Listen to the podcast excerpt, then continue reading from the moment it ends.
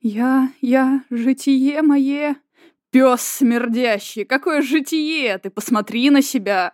О, зол муж, дьявол, научишь тебя долгому спанию, по сне зиянию, головоболью с похмелья и другим злостям неизмеримым и неисповедимым. Пропал. Зинаида, подскажите мне что-нибудь по-славянски. Замечательно. Поразительно. Гениально.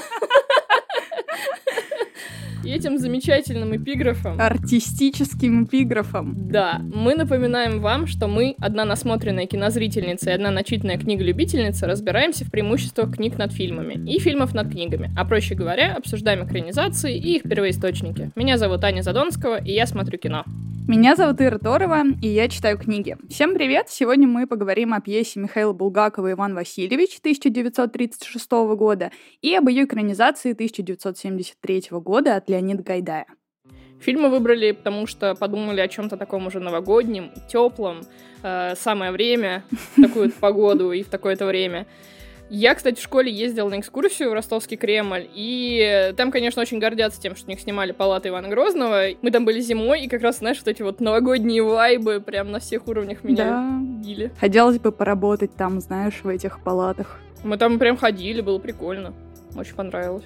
Очень круто. Мне кажется, это намного интереснее, чем обычным экскурсоводом или вот этим смотрителем в музее работать в чем-то таком максимально историческом каком-то э, окружении. Ну, круче всего, вот я точно знаю, что в Коломне есть экскурсия по их Кремлю, и там они тебе дают все оружие потрогать, какое там у них лежит. У них прям такая комната оружейная. Единственное, конечно, они туда гигантские толпы водят.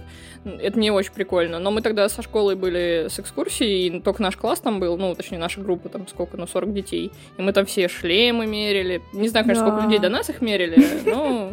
Тогда меня это не волновало. Я в наши времена сфоткалась нельзя. с булавой. Ну, это... И этим шестопером. Шестопер это что? Это как булава, только с острыми лезвиями. А, угу. И еще там у них, короче, есть меч, который примерно полтора, полторы меня, даже может больше. Такой гигантский двуручный для меч. Для кого он? Я не знаю. Но я думаю, для гигантских каких-то рыцарей, которые жили в Коломне в те времена. Вот эти гипербореи знаменитые коломенские. Так, ладно, да, надо сосредоточиться на фильме. Да, мы, мы просто очень любим отвлекаться, да. Ну, в общем, боюсь себе представить, кто не знает завязку этого фильма, но для тех, кто в танке или, не знаю, забыл, может быть, на всякий случай проговорим еще раз. Инженер-изобретатель Шурик создает машину времени, и в результате ее использования царь Иван Грозный оказывается в Советской Москве. А его тезку управдома Иван Бунша вместе с вором-рецидивистом Жоржем Милославским в палатах царя.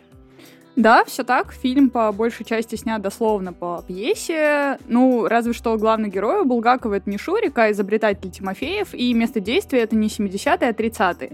Но в целом большинство наших любимых шуток и фразочек, которые потом ушли в народ, принадлежит все-таки Булгакову, а не сценаристам фильма.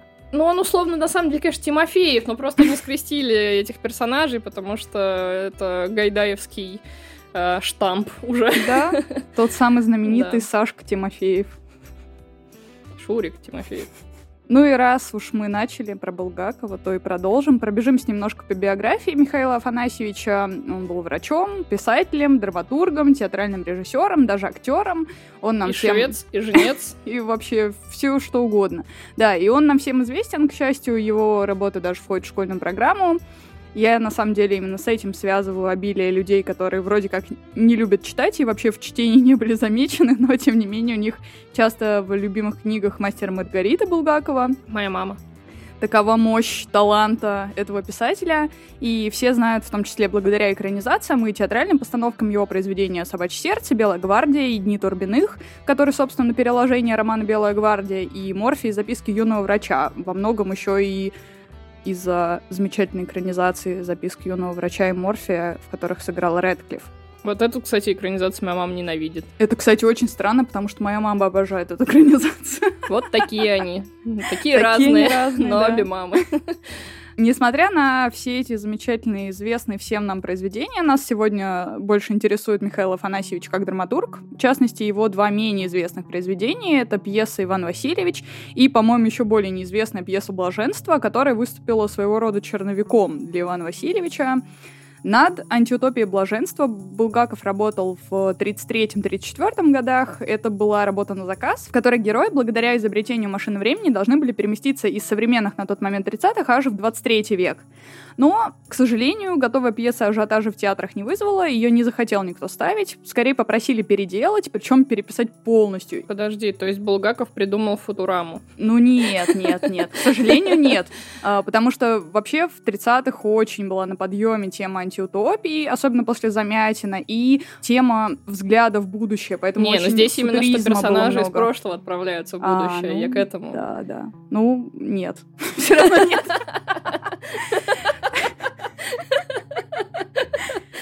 Короче, Булгакова попросили все переписать и не заглядывать в будущее. а скорее сосредоточиться на том, чтобы герои путешествовали в прошлое и встретили непременно там Ивана Грозного. Но зато плюс для Булгакова был в том, что персонажей Бунши, Милославского и изобретателя он уже сформировал, они, в принципе, у него были готовы. У него ушла еще, правда, пара лет на то, чтобы переначить смысл этого произведения и превратить его в Ивана Васильевича в итоге. И в 1935 году началась работа над постановкой спектакля уже по готовой пьесе, и в 1936 пьеса была окончательно запрещена, Достаточно... и постановка закрылась. Достаточно быстро они взглянули в будущее. Ну и, в общем, до зрителя она тогда так и не дошла. А вообще, Булгакова не особенно любила партийное руководство, даже, как считается, его лично Сталин не любил. На его произведения очень часто ставили клеймо антисоветчина, и творчество его критиковали вдоль и поперек, и его даже выгоняли нередко с работ, когда очередную пьесу отменяли или запрещали, поэтому жил он достаточно бедно. А, правда, за него иногда вступались достаточно известные люди, находили ему другую работу, например, Горький писал «А, «Булгаков мне не брат и не сват, но он очень талантливый литератор, а таких у нас немного. В итоге этот самый талантливый литератор, к сожалению, не получил славы, которая ему причиталась. Он умер в 49 лет, уже почти к тому времени утратил и речь, и зрение из-за своей прогрессирующей болезни. Ему даже под конец жизни пришлось возобновить прием морфия, о котором впрочем, замечательное произведение Морфи он все-таки успел накатать еще в молодости.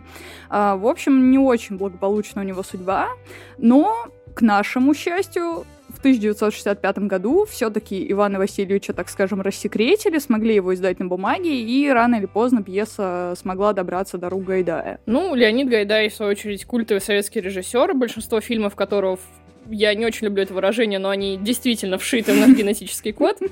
А, мы любим эти фильмы, мы говорим цитатами из них. Это действительно народные картины. «Операция И», «Кавказская пленница», «Бриллиантовая рука», «12 стульев». Ну и, конечно же, Иван Васильевич меняет профессию. А я, кстати, во время подготовки к подкасту узнала, что пес Барбос необычный кросс был номинирован на золотую пальмовую ветвь в Каннах. Я такая, чего? Ну почему не операция И? Подумала в этот момент. Ну, он э, все-таки в ряде короткометражек был номинирован, поэтому а, Гайдай очень интересный пример, когда, казалось бы, очень простое кино для массового зрителя является глубоко авторским. Его работы можно безошибочно узнать по стилю, то есть, например, его современником является Рязанов, который снимал вроде бы тоже такие же народные фильмы, но если вот поставить их рядом, ты безошибочно угадаешь, где чей фильм. Да, да. Рязанов более, на мой взгляд, такой меланхоличный, и Гайдая, в свою очередь, отличает монтаж. Говорят, что Гайдай был фанатом Чарли Чаплина, чье влияние, на мой взгляд, действительно можно ловить в его картинах. Mm-hmm. Мне очень нравится плотный монтаж, легкость, высокий темп его фильмов, который достигается множеством склеек, использованием ускорения и четким пониманием, как расположить материал. Ну и особым чувством юмора, конечно же. Mm-hmm. Он про свои фильмы жене как-то один рассказал, не ног, люди так тяжело живут, пусть хоть немного посмеются. С таким же вайбом мы начали записывать наш подкаст. Да, именно, именно. А, но он такой человек интересной жизни. Он в 42 году э, был призван в армию. Первоначально его служба происходила в мирной Монголии. Относительно он там занимался дрессировкой лошадей. Но вскоре он выпросил перевод в действующую армию. И некоторое время он служил во взводе пешей разведки, где был награжден медалью за боевые заслуги. Он там и пленных освобождал, и наоборот захватывал, и кого-то там, помню, несколько человек успел убить, взять высоту. В общем, у него там какие-то безумные э, заслуги но 20 марта 43 года он был тяжело ранен противопехотной миной, долго лечился в госпиталях и был демобилизован. После войны он окончил театральную студию в Иркутске, потом поступил в ГИК на факультет режиссуры и с 55 года начал работу на Мосфильме. Э, интересно, что одна из его первых работ, которая называется «Жених с того света», чуть не стоила ему карьеры, так как фильм иронизировал о советской бюрократии еще больше, чем это делает Иван Васильевич. Э, и он подвергся настолько существенной цензуре, что аж превратился в короткометражку. Самого Гайдая за эту картину чуть не выгнали из комсомола, а тогда это было крахом почти для любой карьеры, но благодаря покровительству директора Мосфильма Ивана Пырьева нам повезло, и мир увидел столько хороших и по-настоящему смешных картин.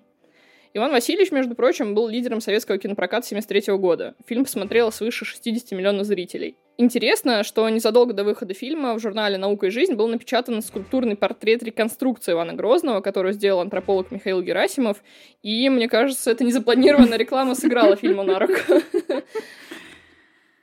Ну и перед тем, как мы перейдем к спойлерам, не знаю, какие спойлеры могут, правда, быть к фильму «Иван Васильевич меняет профессию», но, тем не менее, я вам советую пересмотреть, может быть, освежить немножко его в памяти. Конечно ну, в какое-то же... время года самое время пересматривать. Да, самое время. И, конечно же, я вам советую прочитать книгу. Я когда-то давно, когда узнала, что этот культовейший фильм был экранизацией, еще и экранизация Булгакова, я чуть со стула не упала с этим комичным гайдаевским звуковым эффектом, потому что у меня просто в голове не укладывалось, почему я не знала об этом. Я сразу тогда побежала читать.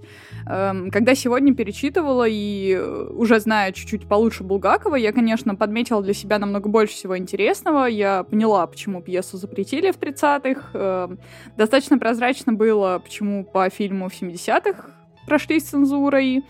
Честно скажу, для меня вообще удивительно, как и пьесу, и фильм выпустили. В них так много критики советского режима, пусть достаточно беззлобной, но очень злободневной. Ну и биографы Булгакова думают, что пьесу запретили из-за очернения образа Грозного, потому что в 30-х он считался великим собирателем российских земель, я признаю, что такой культовости книги без фильма бы не существовало. Но, честно скажу, мне текстовый юмор Булгакова намного ближе и роднее, чем э, визуальная комедия Гайдаевская, поэтому я все-таки вам очень советую попробовать прочитать эту книгу. Я долго думала, что сказать в нашей рубрике короткие рецензии перед спойлерами, но, честно говоря, после вот очередного, я уже не могу сказать, какого по счету пересмотра фильма, хочется просто встать с дивана, упереть руки в боки и сказать всего одно слово. Ляпота. Я не буду ничего комментировать в этой рубрике. Ну зачем? И так все понятно. Давай сразу к делу. Но здесь мы ненадолго, как всегда, прерываем наше повествование. Напоминаем вам, что наш подкаст вы можете найти на всех доступных площадках. Это Яндекс Музыка, ВКонтакте, Кастбокс, Apple Podcast, Spotify. Пожалуйста, подписывайтесь, ставьте нам лайки, звездочки и оставляйте комментарии, отзывы. Это помогает нашему подкасту развиваться. Не, правда помогает. Оставляйте отзывы. Да, да, да. Также не забывайте подписываться на наш телеграм-канал по мотивам и на страничку в Инстаграме, мы там постим анонсы выпусков и разные тематические новости и мемы. А если вам не хватает всего, что мы говорим здесь, всего, что мы пишем в соцсетях, то а, вы можете поддержать нас материально. У нас есть Patreon. За подписку на него вы получаете доступ к расширенным выпускам еще и на несколько дней раньше, чем на остальных платформах. Вот, а мы поехали. Поехали. Для меня этот фильм выделяется из прочих всеми любимых представителей жанра советской комедии тем, что он еще и фантастика. Мне кажется, у нас не так много таких фильмов. Ну и, конечно, тем, что это экранизация запрещенного Булгакова, что добавило, на мой взгляд, перчинки в этот эксперимент. А, как я поняла, Гайдай очень бережно обошелся с первоисточником. Пьеса не просто взята за основу как сюжетная канва, она едва ли не построчно перенесена на экран. И правки, как я поняла, сделаны в тех местах, которые не вписывались в реалии нового исторического периода. Ира, расскажи мне, это так? Да, это так. Э, некоторые шутки и комические моменты вообще были нововведениями в фильме. Например, цитата про сберегательные кассы наша любимая, цитата. и концовка с «и тебя вылечат, и меня вылечат» тоже. Но на самом деле это лишний раз подтверждает, что люди не меняются, и Советский Союз почти не меняется. Э, шутки Булгакова в Симси... Симси... В SimCity. В Sin City. Мне, кстати, кажется, что Булгаков вписался бы в Sin City. Ну, типа, да, морфий, он... рок-н-ролл. Морфий, рок-н-ролл, да. Он еще почти ослеп в конце. Очень такой эпичный был бы персонаж. Эм, шутки Булгакова в 70-х легко можно было не понять. Э, например, короткого брака ученого с актрисой, который, по словам Зиночки, продлился целых 11 месяцев. Это действительно отсылка к гражданским бракам, которые тогда очень легко заключались и очень легко расторгались вследствие сексуальной революции в СССР. И, например, того, что в книге Бунша в роли царя боится встречи с патриархом, потому что если кто-то узнает его, погонят с поста управдома. Это отсылка к активной борьбе с религией в 30-х. Эм, хотя публике фильма все равно кажется забавным, что Милославский в прошлом представляется князем, но мне все-таки кажется, что, например, у Булгакова это был намек на вырождение некогда знаменитых фамилий, потому что и Жорж, и Бунша явно очень слабые потомки для таких знаменитых фамилий, а может быть, но я в этом не уверена, а, может быть, все-таки ирония в том, что предок Жоржа, Ванька Разбойник, как его называют, тоже был преступником, и поэтому его повесили на воротах. Ну, типа гены, все дела. Ну, в общем, очень интересно, да, различий много. Ну вот кажется, что все разное, но на самом-то деле все одно и то же все равно. Да, да, да. А, я, наверное, хотела бы отдельно обсудить, знаешь, с тобой, что вот этот вот феноменальный уровень цитируемости этого фильма. Угу. Как же круто, что Гайдаю удалось так филигранно вписать язык Булгакова в реалии советских 70-х, добавив туда свои стилизованные фразы и визуальные какие-то подчеркивания этих шуточек. Я не могу физически не назвать любую баклажанную икру, которую я вижу заморской. А после фразы «очень приятно» у меня автоматически вылетает царь. Во всех этих фразах кроется какая-то безудержная искренность. И я вот думаю, что в этой искренности кроется та пресловутая душа, за отсутствие которой сейчас ругают современные фильмы. Это гениально написанные, не теряющие своей актуальности диалоги, фразы и шутки из уст главных актеров в совокупности с их мимикой и типажами, они создают забавную и милую комедию без какого-либо намека на пошлость. И это подкупает до сих пор. Да, и сложно поспорить с тем, что пьеса, которая вроде как была написана почти сто лет назад, она до сих пор актуальна. То есть не у нас ли сейчас, даже в современной России, народ все еще ждет вот этого царя, который сильной сталинской рукой нас будет вести к светлому будущему. Сейчас где-то мой папа такой, да, по столу кулаком Да, то есть мы даже сейчас готовы простить вот этих милославских, которые творят рядом свои грязные жульнические делишки. Нам главное, чтобы царь настоящим был. И при этом и сейчас также легко всяким буншем туда затираться, надев вот эту шапку Мономаха, которая съезжает у него с ушей. А, Это уже из другого Чтобы не на ушах. Да-да-да, только сдвинь корону на бок. А, это очень злободневная и уже культовая фраза, которая была сказана цензорами Булгакову. А, Нельзя ли, чтобы Иван Грозный сказал, что сейчас лучше, чем тогда? Я верю в то, что такое могли сказать сегодня где-нибудь в кулуарах Первого канала, например. На это, мне кажется, намекает, кстати, сцена фильма, в которой Грозный расчувствовался от песни Высоцкого. Она ему показалась близкой, душевной, она его растрогала, хотя их разделяет много поколений. Ну, мне, кстати, кажется, что на самом деле на эту мысль отсылает красота-то какая лепота больше. Да, да, да, Но конечно. мне очень понравилась твоя мысль про кулуары Первого канала. Я себе представила, что если бы вот там сейчас к ним бы внезапно бы попал Иван Грозный, чтобы они сделали какую бы передачу, как бы они его Путину показывали. Не могу себе представить, Это такое было бы реалити-шоу. Сколько бы потом пупов можно было бы нарезать.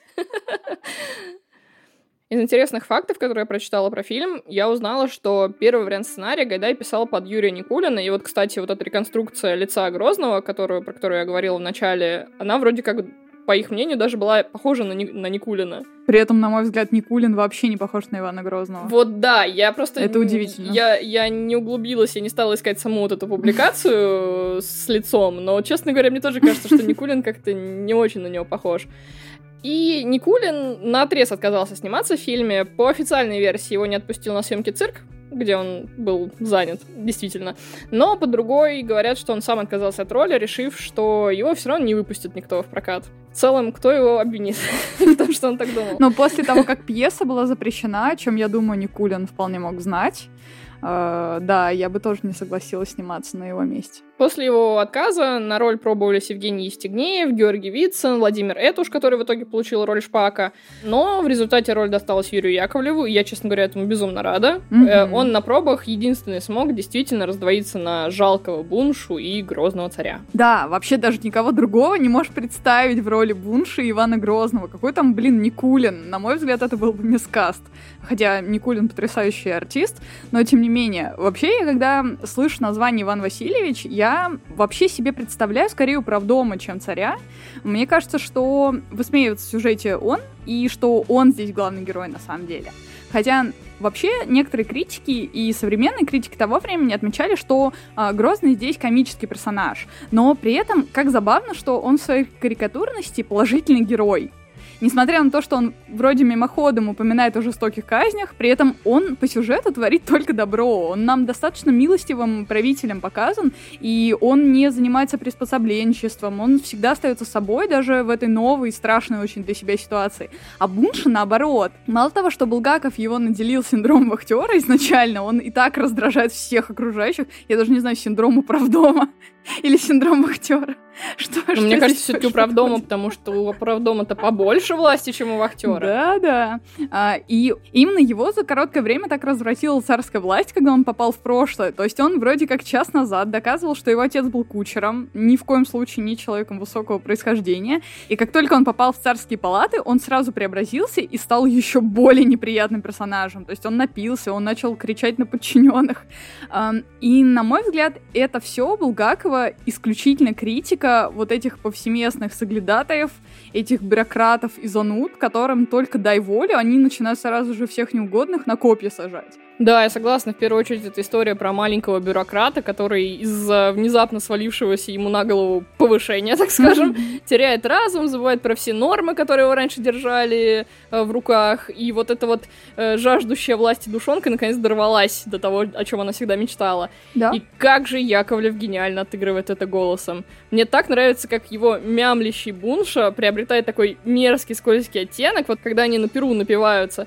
И особенно это смотрится круто на фоне громогласного Грозного. И именно поэтому мне больше нравится оригинальное название Иван Васильевич. Потому что Иван Васильевич меняет профессию, это слишком в лоб. Ты сразу понимаешь, про какого конкретно Ивана Васильевича Ну почему? речь. Нет. Нет? Почему? Не- не- Они это же... не для тебя не очевидно было? Для, для меня как раз, в смысле, как раз таки наоборот, в названии подчеркивается, что именно Бунша меняет профессию с управдома на царя. Царь-то никакую должность управдома не занимает.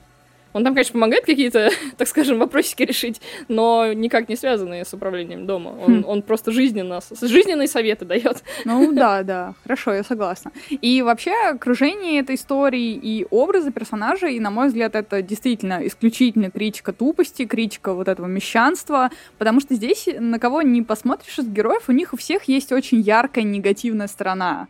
То есть управдом тупица, его жена сплетница и нахалка. Это актриса Зиночка, очень ветреная и легкомысленная, которая меняет уже четвертого или пятого мужа, по ее словам. Это пошляк Шпак, Это же покляк получился. э, который сбежал с работы ради встречи с таинственной актрисой, который на самом деле Милославский. Ну и сам Милославский на самом деле это прям типичный Остап Бендер. И помимо Грозного, можно сказать, что изобретатель — это хороший герой. У Булгакова он вообще скорее эм, такой аполитичный, непонятый гений, который старается на благо человечества. У Гайдая это скорее более приземленный и патриотичный инженер, который хочет блага скорее стране, по крайней мере, он так говорит. Но, на мой взгляд, Тимофеев э, у Булгакова и Шурик э, в фильме это скорее достаточно оторванный от жизни и равнодушный человек, который вообще не видит, что происходит вокруг, и ему на самом деле все это до лампочки. Все эти герои высмеивают в итоге и прошлое, и настоящее, и показывают всю его неидеальность. И эта неидеальность прошлого, она подсвечивает негативные черты настоящего еще сильнее. Да, я абсолютно согласна. Мне кажется, что в этом и смысл сатирических пьес, где каждый персонаж имеет какой-то эм, какой-то сильно резонирующий со зрителем изъян, ну или наоборот, слишком похожую на них черту. И Мгм. тут слабость каждого из персонажей обернута еще и в критику советских реалий. То есть вообще, ну как может не быть знакома эта история каждому зрителю. Я прям представляю себе, как этот зритель сидел в зале, думал про то, как сам не может купить эти чертовы транзисторы, как их достала соседка сплетница, и как бы сейчас хотелось бы водочки с килькой и послушать Высоцкого. Мне кажется, такое попадает в сердце зрителю каждого поколения. Да, даже нам. Особенно. Также сейчас хочется кильки. Очень, кстати, интересная история как раз вот про поколение, что если верить дневникам жены Булгакова, что не факт, может быть, это ненадежный рассказчик, но тем не менее она рассказывала о том, что когда пьесу собирались ставить, первоначально по задумке Булгакова, а потом ее запретили, то генеральные вот эти репетиции, точнее генеральные читки, скорее, перед режиссерами театральными, они проходили просто с абсолютным отшлагом, там люди смеялись до слез, а, все были вообще в полнейшем восторге, и потом, к сожалению, когда уже попала пьеса на партийную читку, и решили, что это слишком рискованно, и в этом-то и прикол того, что люди действительно не меняются. То есть насколько это смешно было в 30-х, настолько это смешно в 2021 году. Каким образом это вообще возможно? А, такая абсолютно вневременная штука. Вообще, я сегодня как-то больше про негатив, и я продолжу это делать. Да, такое хорошее, теплое произведение, негатив, цензура, Да, там Новый год, огоньки, шампанское советское, но я все-таки скорее хотела бы сосредоточиться на вот этом цензурном катке суровом. Цензурном? Цугундерном. Доведу до Цугундера. Например, в черновой версии пьесы «Блаженство» был эпизод, в котором э, Бунша жалуется изобретателю, что вот вы построили машину, на которой можно из-под советской власти улететь. И э, изобретатель очень расстраивается и кричит ему в ответ, что если только мне удастся этого добиться, я правда улечу. Они в итоге ругаются, и в конце ученый говорит, типа, вот вы тут шляетесь, подсматриваете, пишете на всех доносы. Реально вот именно такой выбор был фраз. Такой диалог, конечно, вообще не мог остаться в поздних версиях пьесы, он очень был острый, и таких моментов вообще очень много, если почитать «Черновики» и пьесу «Блаженство». Например, когда Грозный Тимофеев обсуждает Буншу и то, что он на самом деле князь по происхождению, то царь должен был сказать «пытайте его, он признается», а Тимофеев ему ответил «не надейтесь, сколько вы не пытай, не признается». И мне так жалко, что столько острых шуток интересных потерялось, в которых, причем, так как Булгаков много раз переписывал, они как будто друг на друга наслаивались, наслаивались, наслаивались, как торт. И в итоге то, что мы имеем, конечно, очень смешно, но намного менее злободневно и сатирично, чем было. Фильм, конечно, тоже не избежал цензурирования, неудивительно. А, некоторые сцены были просто вырезаны, некоторые переозвучили после съемок. Из фильма, например, был вырезан эпизод, где царь жарит котлеты на кухне у Шурика, так как это считалось высмеиванием образа царя. Хотя, нам мне кажется, жарить котлеты — это достаточно мужественно и по-царски. Царский котлет. Царский котлет. А, самый острый, на мой вкус, была переозвученная реплика, где во время царского банкета Бунша спрашивает у Милославского, за чей счет этот банкет и кто оплачивать будет. А тот отвечает, народ, народ, батюшка. Ну, а в финальной версии мы знаем, что попало, во всяком случае, не мы. Ну, вот это, на мой взгляд, самая такая остренькая действительно вещь. А в сцене допроса в сцене допроса Ивана Грозного сотрудникам милиции на вопрос, где живете, он отвечает в палатах в цензурном варианте, тогда как у Гайдая в оригинале Москва, Кремль. Да, хорошо. Также переозвучили фразу Бунши, вот это самая для меня странная переозвучка, где в эпизоде э, обращения к шведскому послу он вместо сценарной фразы «Мир, дружба» говорит «Гитлер капут». О, я, кстати, думаю, знаешь, на что это отсылка? Это отсылка на тоже оригинальную книгу, где Бунша вообще говорил о том, что он знает немецкий. И мы понимаем, почему в 30-х годах он знает немецкий, причем он знает только э, некоторые фразы, которые касаются конкретно советской власти, революции, там, бла-бла-бла-бла-бла. Мне кажется, что это все-таки такая мини-пасхалочка на, и на 30-е, и на Вторую мировую, и на Великую Отечественную, как бы все сразу, все это смешали. Ну, тут забавно, что посол это шведский, но говорит он на немецком. Ну, тогда, да, но он тупой просто, Так нет, и посол говорит на немецком фильме, как бы вот в чем дело. И вот, казалось бы, да, все это какие-то мелочи, но как же это напоминает текущую ситуацию? И, наверное, лично мне тема цензуры больнее всего отзывается в современных реалиях, где пытаются запретить вообще все, что не попадя. Да, очень больно. Но, знаешь, как ни странно, мне есть за что цензуру поблагодарить. Это вот, знаешь, этот извечный вопрос, что были ли бы советские комедии такими классными и смешными, если бы их очень жестко не отбирали и не причесывали бы во все стороны, потому что, возможно, если бы было больше свободы, то было бы хуже качество, потому ну, что... как сейчас. Нет. А, ну так вот, короче, это я к чему? Из-за того, что концепция с машины времени была изменена, сатира стала, блин, еще больше. В итоге у Булгакова получилось как будто великое открытие машины времени, да, научный прорыв Союза. Он отправил героев в прошлое. Иронично. И откатил их назад, да, то есть э, неспроста, на самом деле, на мой взгляд, Тимофееву все постоянно чинят какие-то препятствия, то есть он единственный герой здесь, который что-то создает, причем создает что-то гениальное, абсолютно новое. Его все время перебивает ор э, советского пропагандистского радио. И в фильме это тоже было, но там немножко поменяли концепцию. То есть э, в пьесе радио, причем радио не изобретателя, стоит прямо у него в квартире, в этой коммуналке, в которой он живет.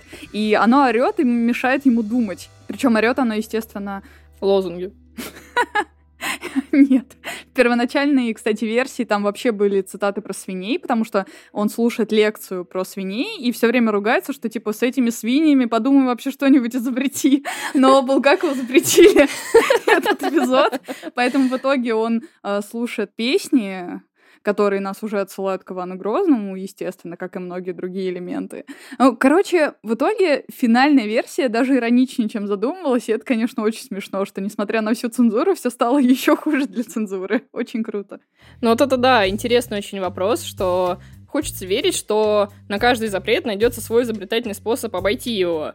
Но это же требует какой-то какого-то усилия изобрести этот способ, и поэтому люди стараются сильнее сделать что-то более хорошее и интересное, чтобы это прошло цензуру. Да. Но при этом это все-таки вот сколько хорошего мы упомянули, чего не вошло из-за нее. Да, да и вообще представь, сколько проектов э, легло тогда на полку и вообще никогда не возродилось. То есть нам еще повезло, что, опять же, Булгакова в целом издали. И его, кстати, пытались издать на протяжении всех этих 30 лет, что он э, где-то лежал. Многие литераторы, например, пытались писать э, положительные рецензии в попытках обмануть цензуру и написать, что это очень легкая, простая, веселая комедия, и пытались самоздатом как-то издавать. Но, в общем, вот, к сожалению, понадобилось больше 30 лет, чтобы у них все-таки это получилось. Но да, мы могли бы вообще никогда не увидеть это произведение. Оно просто могло бы затеряться в каких-то кулуарах, опять же, цензурных, и все. Ну, в общем, будем надеяться, что на каждого буншу найдется своя скорая помощь. Ах,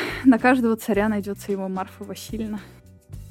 Ну и на этом, друзья, мы подводим к концу наше обсуждение. В следующий раз мы будем обсуждать роман «Незнакомая дочь» Елена Ферранте 2006 года и фильм Мэгги Джилленхол «The Lost Daughter» 2021 года. Ну, последнего дня 21 года этот фильм.